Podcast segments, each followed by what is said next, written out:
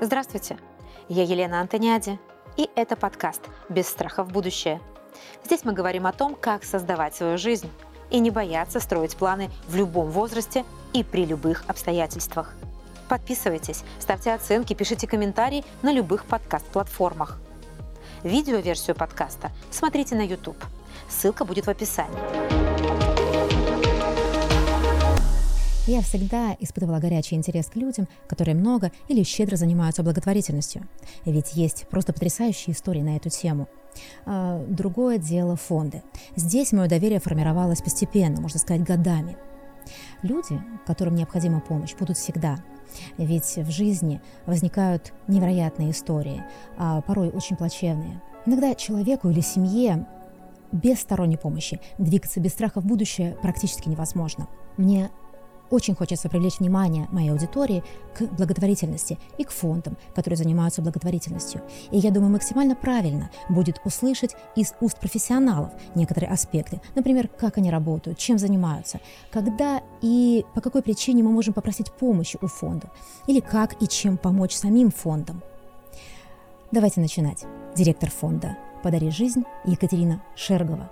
Фонду «Подари жизнь» в 2021 году исполнилось 15 лет. И, как говорит Екатерина, «Подари жизнь» – это фонд с безупречной репутацией. Здравствуйте, Екатерина. Здравствуйте, Елена. Для новичков, для молодого поколения, вот простыми словами, в двух абзацах, что такое фонд «Подари жизнь»? Чем вы занимаетесь? Фонд «Подари жизнь» помогает детям, точнее, скажем так, помогает родителям детей, которые оказались в крайне сложной ситуации, а именно их ребенок заболел. Мы помогаем врачам лечить, а детям получать необходимую помощь, а родителям быть рядом с детьми. Фонд называется очень сильно «Подари жизнь». Вот это название, именно даже само название, помогало фонду, вот его брендированность такая? Вы знаете, когда фонд начинался, мне кажется, там о слове «бренд» и тогда еще особо не говорили, все-таки действительно больше 15 лет прошло. Так назывался первый концерт, который сделали актрисы Дина Корзуна и Чулпан Хаматова. Он был чуть больше, чем 15 лет назад, он был в 2005 году. И, собственно говоря, никто не хотел заниматься фондом. Никто, в общем, назвав этот концерт, который действительно был о том, как подарить детям жизнь, то есть это была такая абсолютно прямая ассоциация. И никто не собирался делать фонд. Более того, как раз сопротивлялись этому активно. И все там, мы, кто пришел им помогать тогда с концертом, тоже вообще, в принципе, об этом не задумались. В начале 2000-х у словосочетания «благотворительный фонд» была очень дурная репутация, и влезать туда совсем не хотелось. И когда сделали второй концерт через год, и вот после этого стало понятно, что вот просто делая концерты, невозможно оказывать помощь так, как мы ее видим. Ну, то есть существовали юридические ограничения, то есть нельзя было просто перевести деньги в больницу и купить то, что нужно. Потому что больница, будучи государственным учреждением, должна была через госзакупки закупать, и это уже, скорее всего, было бы совсем не то оборудование, о котором клиника мечтала. А вот если бы это оборудование покупал бы благотворительный фонд, то купили бы то, что нужно, а не то, что разрешили.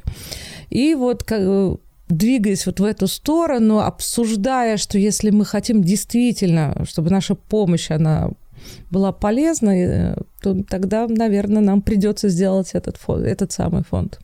Как я поняла, это уже очень большая юридическая компания со многими людьми или со многими процессами. Сколько сейчас у вас сотрудников? 100 человек. Это очень солидно. Да, это, действительно, фонд огромный за эти годы стал. Опять же, очень многие люди, там, как и я, начинали волонтерами, а потом пришли работать. Кто-то, как, например, та же самая Чулпан, как была волонтером, так и осталась волонтером при фонде. Мы действительно, когда ищем людей на работу, мы первым делом отправляем запрос в наши волонтерские рассылки, потому что иногда люди, как я, например, да, я в какой-то момент приняла решение, что я, наверное, больше не хочу, а фонд в этот момент уже нуждался в моих профессиональных навыках, и наш тогдашний исполнительный директор меня уговорил перейти. Он сказал, уже давай уже работать, что ты тут только рядом постоять, давай ты уже будешь у нас работать. Я подумала, что, наверное, да, это, наверное, будет хорошая работа. А работать в фонде – это престижно? Как сейчас люди относятся к фондам? Зарплата у сотрудников, она конкурентоспособная сейчас вот по рынку? Раньше это были абсолютнейшие слезы, ну просто какие-то совершенно смешные деньги. Мне кажется, что их даже там женщинам, женам состоятельных мужей на шпильке бы не хватило. А не то, чтобы человеку работать, у которого нет другого дохода. Но связано это в первую очередь с тем, что люди не готовы давать деньги на мою зарплату. То есть мы с вами просто еще недостаточно изменили сознание наших людей. То есть мы сначала их пытались убедить, что с благотворительными фондами можно иметь дело. И были там скептики, ну даже не скептики, у людей может быть такая позиция. Он говорит, хорошо, я готов жертвовать через фонд, но я не хочу, чтобы вы получали зарплату. Ну это, слушайте, это нормально. Я не могу заставить человека говорить, нет, ты должен своими собственными деньгами распорядиться, как я... работать. Окей, но я же не буду при этом отказывать и говорить ему, ты не можешь этому ребенку помочь. Пожалуйста, существует назначение платежа, где ты пишешь помочь там, конкретному ребенку. В данном случае закон о некоммерческих организациях, там, не знаю, налоговый кодекс, они все обязывают меня все эти 100 рублей, которые человек перевел, отдать этому ребенку и не брать на зарплату у сотрудников фонда «Подари жизнь». Но если человек направляет на уставную деятельность, согласно закону о некоммерческих организациях, я имею право использовать из этого платежа 20% на административные расходы фонда. У нас с самого начала было принято решение, что должно быть не больше, что мы будем брать на административные расходы не больше 10%. Но дальше вы, как человек бизнеса, вы должны понимать, что чем больше у вас доход, тем, соответственно, вы можете меньше процент использовать на административные расходы. И у вас даже сократилось? Ну да, у нас, соответственно, у нас где-то 7-8% сейчас. Это административный расход, причем это не только зарплата сотрудников, да, это, я не знаю, коммунальные платежи, помещение у нас бесплатное от города, но коммунальные платежи есть, у фонда есть, там, не знаю, автомобили. Раньше нам дарили, сейчас, к сожалению, не дарят. Нет, точнее, у нас есть один подаренный автомобиль, а второй автомобиль, ну, пришлось купить год назад. А управление фондом – это похоже на управление бизнесом? Понятия не имею, никогда бизнесом не управляла. Мне очень трудно сказать, но вообще, в принципе, по сути, благотворительность в нашей стране – это такой серьезный сектор экономики, да, безусловно. Причем с таким оборотом, что я думаю, что мы очень привлекательные, там, я не знаю, налогоплательщики те же самые. Ну, наверное, да, конечно же, это в определенном смысле это бизнес. В общем, конечно, не самое простое. Да? У нас в фонде 90% женщин. Представляете, с девочками работать? Прекрасно. А почему больше женщин в благотворительности? У них есть какой-то ген добра? Ну, слушайте, я бы не стала. Я вообще, во-первых, не очень люблю все эти гендерные в данном случае деления, что кто-то один получше, чем другой. Но вообще женщины... Я думаю, это не ген. Знаете что? Это гормоны. Давайте называть вещи своими именами. Я иногда, ну, до сих пор просматриваю, допустим, статистику сайта, кто приходит, не только читает, но и жертвует, и это женщины моего возраста, вот 40+, с высшим образованием. Женщины действительно, когда появляется ребенок, она какое-то время остается дома. И, естественно, женщина проецирует, а что, если бы это, не дай бог, да, случилось бы там с моим ребенком. Поэтому, естественно, да, она больше в этом участвует. Мужчина, да, больше участвует деньгами. Да, то есть, но сейчас, поскольку гендерное неравенство в том же самом бизнесе перестает быть неравенством, и сейчас, ну, то есть не то, чтобы оно перестало, да, но выравнивается. Поэтому, если раньше можно было посмотреть и увидеть, что от мужчин пожертвования, в смысле, там, как от владельцев или топ-менеджеров бизнеса, больше, чем от женщин, которые находятся на такой же позиции. Это потому, что просто мужчины больше занимали эти позиции. А сейчас, поскольку выравнивается, то примерно размер пожертвования выровнялся. я лишь немного прикасаюсь к благотворительности, и у меня складывается ощущение, что вы на более высоких вибрациях, да, потому что произносите «я пришла помочь», «я помогала», «я была волонтером». Таких людей много, вот, которые ищут себя вот в роли помощника для кого-то. Вы знаете, я бы не стала на это смотреть таким образом, потому что, на мой взгляд, волонтерство – это не поиск себя. Это совсем другое. Вот каждый из нас там в какой-то период времени задумывается о том, что он, в общем, хотел бы быть полезным. Самое простое решение этой задачи – это деньги. Вы приняли решение, у вас есть такая возможность, и вы помогаете финансово, поддерживаете один или несколько фондов. Вот, например, я лично поддерживаю на регулярной основе несколько фондов. Я подписана на ежемесячные платежи. Есть люди, которые говорят, а у меня денег нет, но я хочу быть полезным. И вот он выбирает для себя именно ту часть волонтерства. Оно может быть разное волонтерство. У фонда огромное количество волонтерских групп. Если вы не готовы ходить в больницу и общаться с детьми, это ведь на самом деле довольно-таки сложная именно эмоциональная история, то вы обладаете какими-то другими профессиональными навыками, вы можете нам действительно помочь. Вы можете стать волонтером-юристом и помогать с юридическими консультациями родителям детей, потому что, когда лечение заканчивается, они уезжают к себе домой, а в Москве это клиники федеральные, соответственно, дети со всей страны. Возникают проблемы с лекарствами, как получить льготы и так далее и тому подобное. Здесь всегда нужен человек, который разбирается в этой теме, и вы можете быть вот этим самым волонтером-юристом. Или, допустим, у вас есть машина, есть свободное время, вы можете быть водителем-волонтером. Наши дети, как я уже сказала, они из разных городов, и им нужно доехать на вокзал или доставить ребенка из аэропорта в больницу. Эти семьи действительно находятся в очень сложной ситуации. У них заболел ребенок. Не всегда эти семьи полные. Но даже будучи полной семьей, в семье работает, получается, один родитель, потому что второй находится с ребенком в больнице. А если есть сиблинги, да, то есть это по-любому семья в очень сложной жизненной ситуации. И любые траты дополнительные для них являются крайне сложными. Поэтому, когда вы, как волонтер, на машине доставили ребенка туда и обратно, вы действительно очень помогли этим людям. Это может быть незаметно, да, вы говорите, ну, что я такого сделал, да, но на самом деле вы сделали очень многое. По какой причине, в какой момент семья может к вам обратиться? Ну, в любой момент семья может к нам обратиться, совершенно неважно, где она находится. Ну, конечно, мы с вами говорим об онкологических, онкогематологических заболеваниях, но если семья вообще не знает, куда обратиться, мы просто подскажем, какие существуют фонды, которые могут помочь в их ситуации, если это не подпадает под наш случай.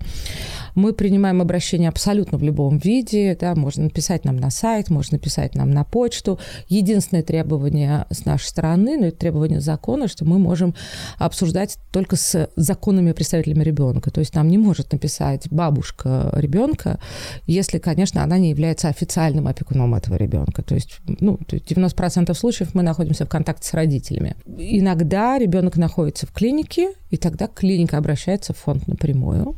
Это тоже абсолютно не проблема. Мы работаем с любыми обращениями. Просто заходим в интернет, набираем фонд «Подари жизнь» и попадаем на наш сайт. Да, попадайте на наш сайт, и там прямо такая кнопка, если вам нужна помощь. Вот вам нужна помощь, вот, пожалуйста.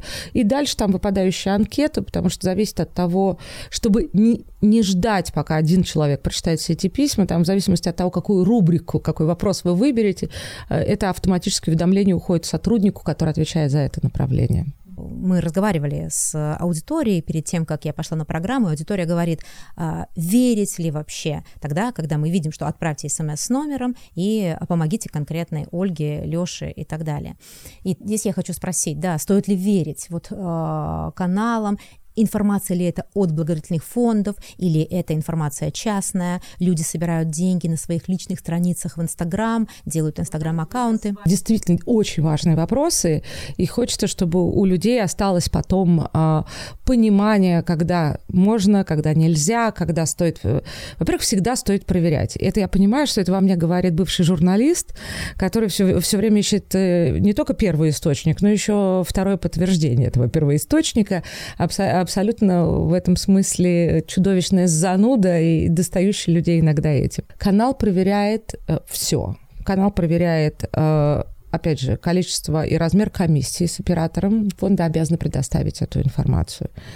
Более того, существует договор между фондом и телеканалом, где довольно-таки четко прописаны все обязательства. Плюс ко всему, у нас на сайте это всегда везде написано. Вот вы, например, видите на 5 канале сюжет про подопечного фонда «Подари жизнь».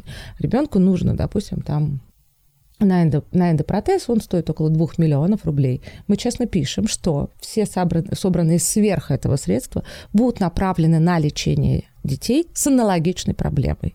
То есть, когда у вас возникает вопрос, вот показали эту девочку, получит ли она помощь, да, она получит, а все, что лишнее, получат еще другие дети с такими же проблемами. Это вот как бы главное правило фонда. Мы всегда бьемся за то, что максимальная часть пожертвования должна остаться именно для ребенка. Поэтому мы на протяжении, по-моему, 2 лет вели переговоры, чтобы снизить все эти комиссии. Пока мы не снизили их до уровня не больше 5%, мы не вышли с этим проектом. Когда мы вышли с этим проектом, с нашим коротким номером 6162, у нас к этому моменту были налажены уже взаимоотношения с несколькими федеральными каналами. Я, например, ужасно признательна руководству 5 канала, которое тогда рискнуло. Я тогда как раз руководила пресс-службой фонда, и как только заработал этот короткий номер, я сказала, сейчас мы попробуем. И я помню, как я уговаривала руководителя службы информации 5 канала, я говорю, давай, Саш, попробуем. Он говорит, Катя, что мы будем делать, если не соберем? Я говорю, как не соберем? Я говорю, ну соберем. Он говорит, нет, ну а что, если не соберем, ребенку не помогут? Я говорю, Саш, мы решим эту задачу. Я говорю, давай попробуем.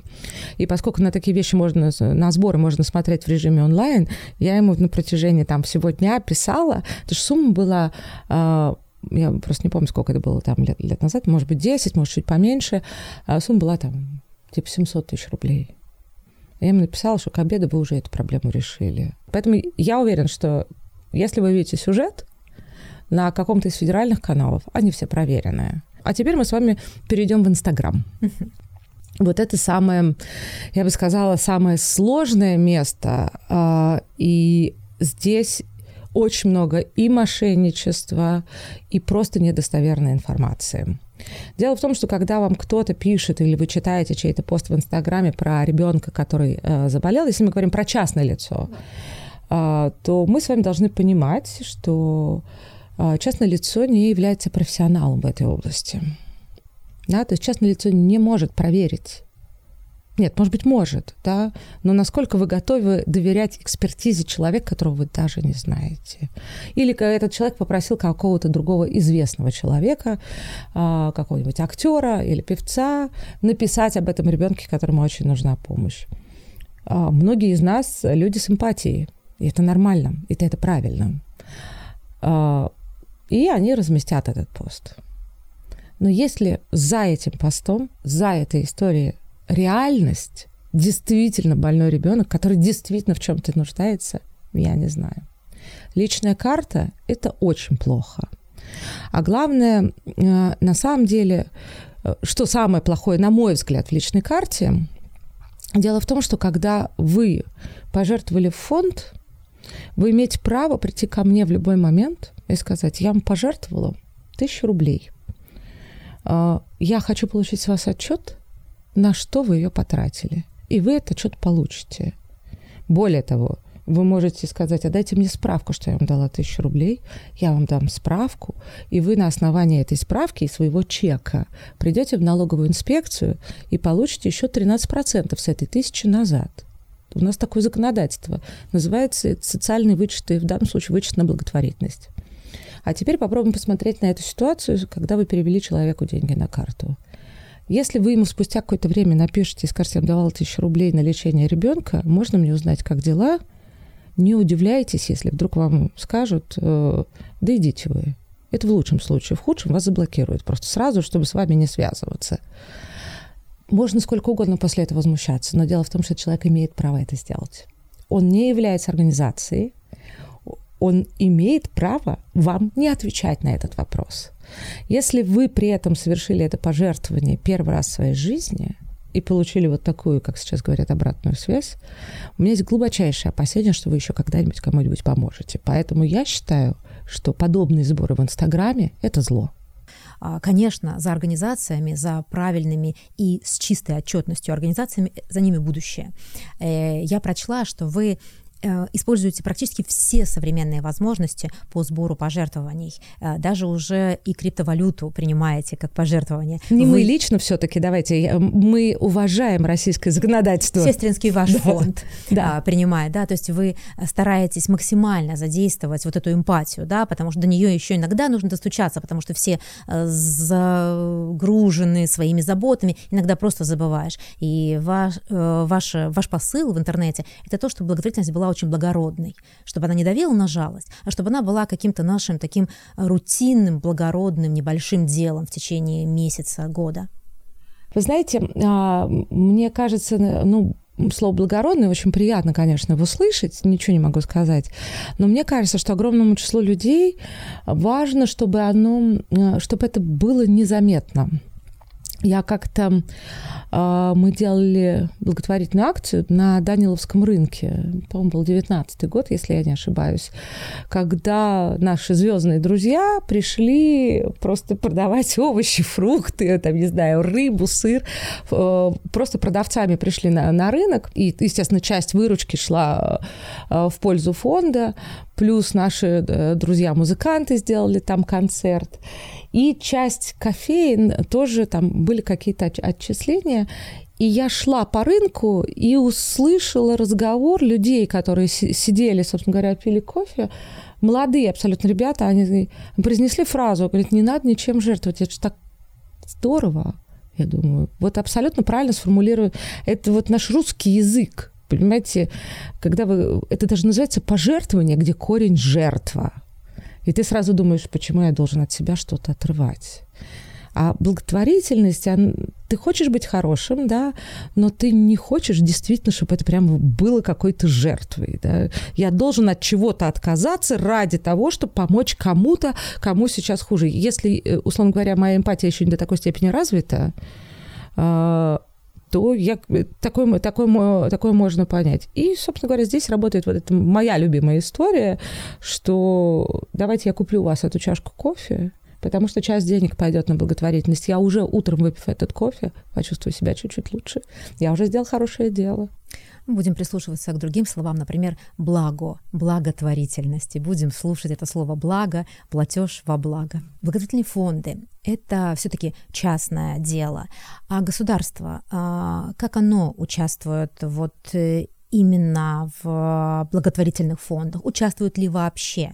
Нужны ли благотворительные фонды? Или вообще все должно лежать на плечах государства? Что касается участия государства, то государство... Я всегда в таких случаях привожу цитату из одного из своих там любимых детских произведений, Роман Каверина «Два капитана». Так вот, капитан Татаринов в одном из писем своей семье, вот в которых все там началось, он там пишет, что сколько бы я мог сделать, если бы мне не то что помогали, а хотя бы не мешали. Вот взаимоотношение благотворительных фондов и государства, оно начиналось вот именно так. Вот из серии «Пожалуйста, хотя бы не мешайте». Потом в наших отношениях случился некий такой, я бы сказала, период ухаживаний. На нас стали обращать внимание. Государство признало, что без благотворительных фондов невозможно. Более того, появились преференции для людей, которые занимаются благотворительностью, а именно вот я вам рассказала, что вы можете получить возврат налогов с той суммы, 13%, не всех, конечно, все, 13% с той суммы, которую вы пожертвовали в течение года.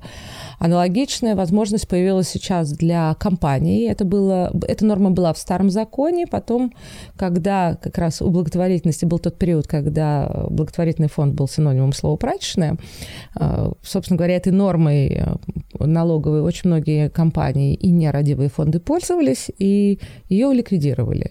В прошлом году, в 2020-м, нам как раз удалось убедить государство ее вернуть, и это очень востребовано компаниями, потому что понятно, что прошлый год для всех был очень сложным. И по закону компания может жертвовать деньги на благотворительность только после уплаты налогов. То есть, по сути говоря, с прибыли. А если у вас прибыли нет, то вы ничего пожертвовать не налог не заплатите и пожертвовать не сможете. И, собственно говоря, из-за того, что был ковид, нам пошли навстречу в этой части. И очень многие руководители компаний, которые много лет поддерживают фонд, они говорили, насколько для них это важно, что они в трудной ситуации нас не оставили. Вот это, конечно, было важно. Что касается роли государства в благотворительных фондах, вот государство создало в этом году фонд. Ну, он, скажем так, он выполняет некую функцию благотворительную, но таковым по себе не является. Я имею в виду, с юридической точки зрения, это фонд «Круг добра». Очень, скажем так, непростая, сложная структура, ну, потому что, понятно, это при этом государственный фонд, который работает и регулируется вот по, опять же, вот этим чудовищно сложным внутренним правилам. Но они взяли на себя огромную сложную задачу, которая была не под силу благотворительным фондам, как бы они ни росли.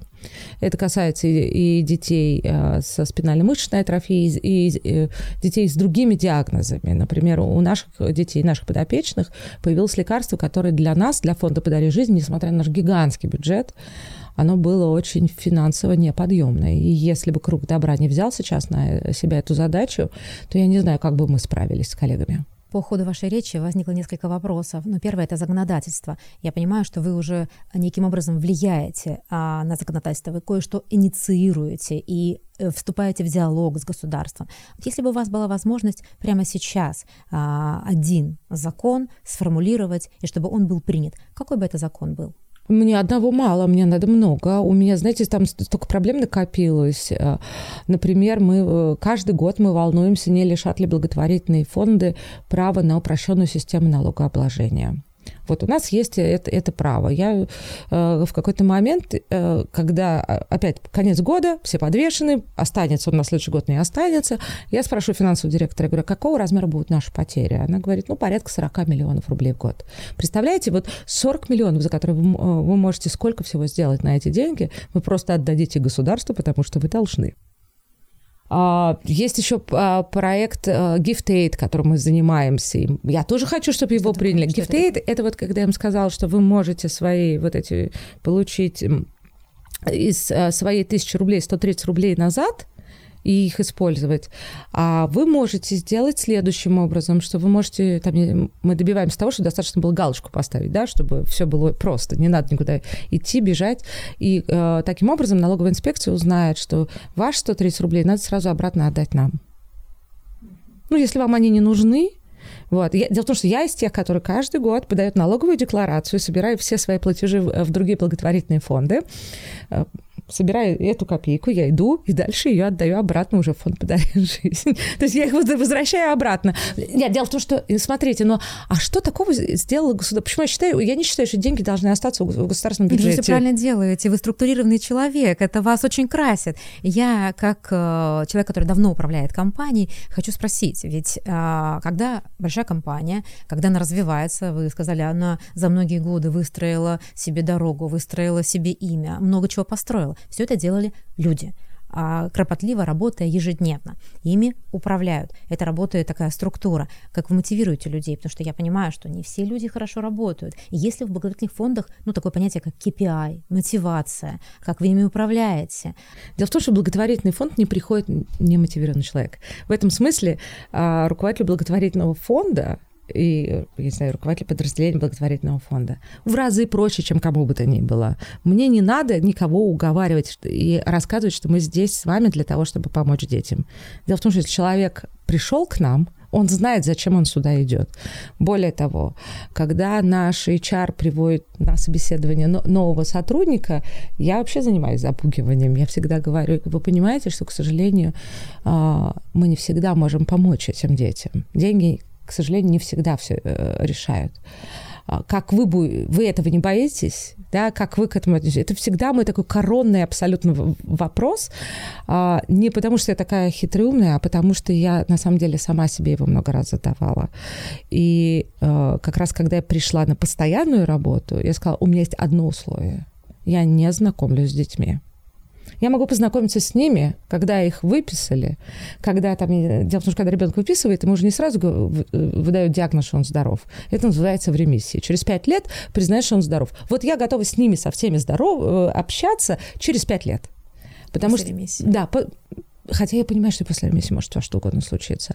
Но я просто по складу такой человек, что... Ну, если я знакомлюсь с людьми, да, то если потом что-то случится с этим ребенком, там, и он уйдет, что, ну, это меня начнет разрушать. Я тогда точно не смогу быть полезна фонду.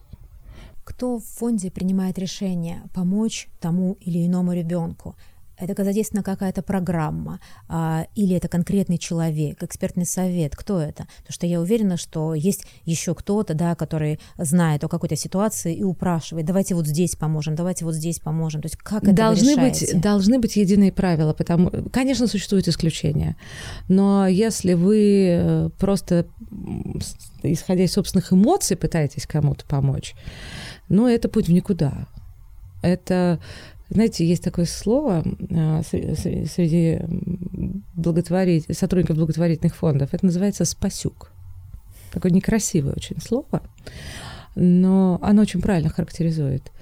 Это человек, который вот действует исключительно на эмоции, не задействуя разум. Я не говорю, что эмоции надо отключать, да? Их нельзя отключать. У нас есть главное правило – да, вы всегда думаете о ребенке. Да? Хорошо это для ребенка, плохо это для ребенка. Если, опять же, есть стандартные истории, условно говоря, существует протокол лечения. Там есть определенный набор препаратов. Эти клиника может купить, эти клиника не может купить. Но есть какие-то случаи, которые являются нестандартными. Ну, во-первых, есть всегда заявка от врача с мотивировочной частью. Есть заявка, в которой написано, ну, купите, потому что денег нет. Здесь все понятно. А если, условно говоря, мы видим, что у ребенка диагноз, а ему назначается что-то такое странное, то врач поясняет свою позицию, а мы запрашиваем уже у медицинских экспертов фонда, насколько действительно данная терапия может быть эффективной и стоит ли ее пробовать или нет. И в зависимости от этого принимается решение. Я услышала, что у вас несколько автоматических платежей с нескольким фондом. У меня лично, да. Угу. Ну, это как пример вот для меня, например, если я хочу пожертвовать определенную сумму, я ее делю, например, на 5, да, и отправляю в 5 фондов. Так я... Ну, вот именно так я и сделала. У меня был какой-то период, он случался, то одна проблема, то другая проблема у кого-то, да, и ты сразу думаешь, надо пойти кому-то помочь, здесь пожертвовать, и вдруг я поняла, что я сама веду очень, как сказать, хаотичный благотворительный образ жизни, что это прямо против того, тех принципов, которые, собственно говоря, мы как фонд исповедуем. И я села и просто математическим способом посчитала, что я могу из ежемесячного бюджета вынуть такую-то сумму и разделить ее на те фонды, которым я считаю важным помочь. Вот у меня есть там позиции, там, причем это фонды не детские. У меня вот нет, один детский, остальные все не детские. Угу. Потому что я считаю, что, к сожалению, люди наши еще пока не очень готовы помогать взрослым, не понимают, почему им нужно помогать. И поэтому во фондах, которые поддерживают взрослых, там денег, конечно, в разы меньше. Им очень сложно. Поэтому я всегда считаю, что вот у меня мои автоматические ежемесячные платежи настроены в первую очередь на взрослые фонды.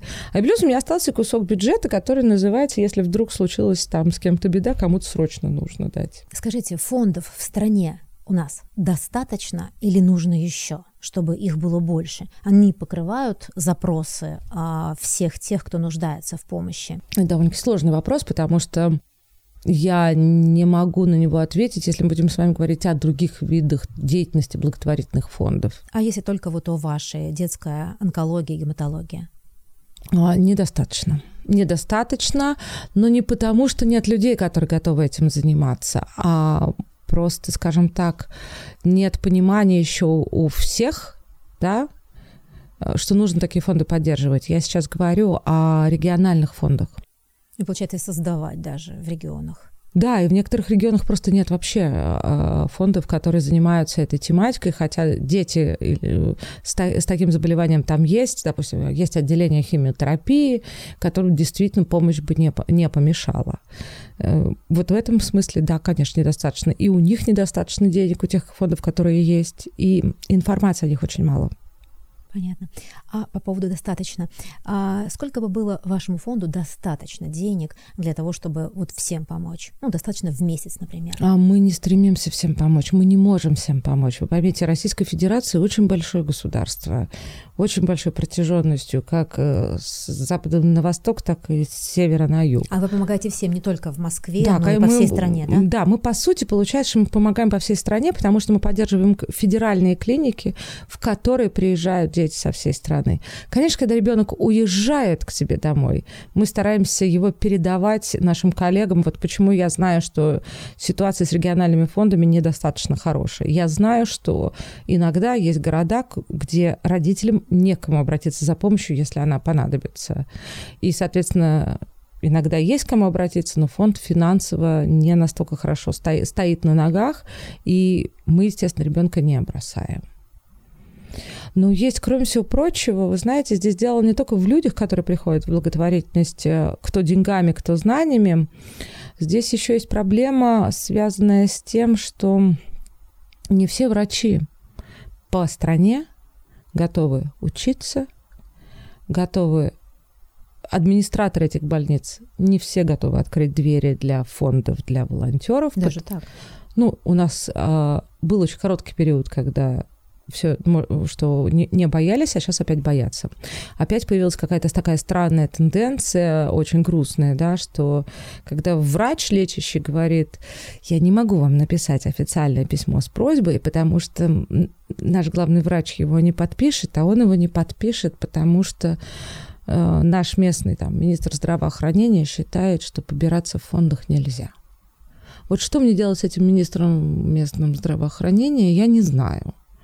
И мы, конечно, будем стараться что-то сделать для этого ребенка, но, по-моему, надо что-то в консерватории поправить. Расскажите, пожалуйста, какую-то совершенно духоподъемную историю, которая была проделана вашими руками ваших сотрудников, вашим фондом, и которая вот просто вас озарила в какой-то момент, что вот, ну не зря, ну как здорово, что вот все мы это делаем. Слушайте, любое наше действие – это все не зря. У меня нет такого ощущения, что куда ты не тычешься, что ты куда-то ткнулся и думаешь, блин, зачем я туда пошел?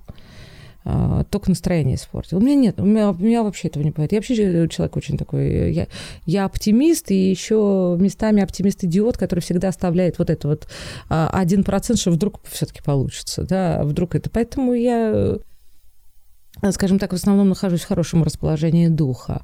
А духоподъемное – это как раз то, о чем я вам говорила, это вот тот самый выбор, с кем я могу пообщаться. Я с удовольствием на наших там вечерах, которые делает фонд, с удовольствием болтаю с нашими бывшими подопечными. Вот в этом году мы сделали про них выставку, одну в метро, вторую на Тверском бульваре. Мы показали, какими они были. Мы сделали такую фотосессию, где наши бывшие подопечные сфотографировались со своими портретами, а портреты эти были сделаны, когда они болели. И мы написали и рассказали, кем они стали. Вот ничто не поднимает настроение, как просматривание этих фотографий. Я жалею, выставка была всего месяц на бульваре, а ноябрь был для фонда вот этим вот юбилейным месяцем, и я вообще никуда не успевала, я до туда, конечно, к сожалению, не дошла. Вот. Но я видела видео, и вот и можно его туда-сюда мотать и наслаждаться этим.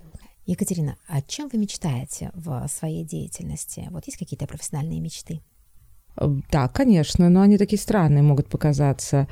Мне бы хотелось, хотя я понимаю, что это такая вряд ли будет реализовано, но уйти на пенсию, и чтобы фонд уже был не нужен. То есть, когда миру вообще благотворительные фонды не нужны, когда все работает и... Я же говорю, что такое маловозможно, маловероятно. Понятно. Скажите, как конкретно, четко, просто и, наоборот, сложно помочь фонду «Подари жизнь»? Нет, сложно не надо. Помогать должно быть просто. Если вы живете в телефоне, то вы можете по QR-коду скачать приложение фонда «Подари жизнь». Там можно помогать, можно настроить автоматические ежемесячные платежи, там можно читать новости, кстати, узнать о донорстве. Это тоже очень важно, потому что донорскую кровь не заменят деньги, а без донорской крови закончить лечение нашим подопечным невозможно. Так, про приложение я сказала следующее. Ну, конечно же, сайт фонда. И там можно выбрать любую опцию. Опять же, ежемесячные пожертвования, разовые пожертвования. Мы говорили с вами о криптовалютах. Пожалуйста. Это тоже опции доступны у нас на сайте. Дальше 6162, любимый наш короткий номер. Как я уже сказала, им сейчас не очень пользуются, но, тем не менее, если вам это комфортно, мы будем только рады и с удовольствием эту помощь примем. Вообще, на самом деле, мне кажется, что место, где вы можете узнать всю информацию, это, конечно же, наш сайт, и выбрать то, что вам удобно. Главное, что никуда ходить для этого не надо, только в интернет. Сердце или разум? Разум. Потому что?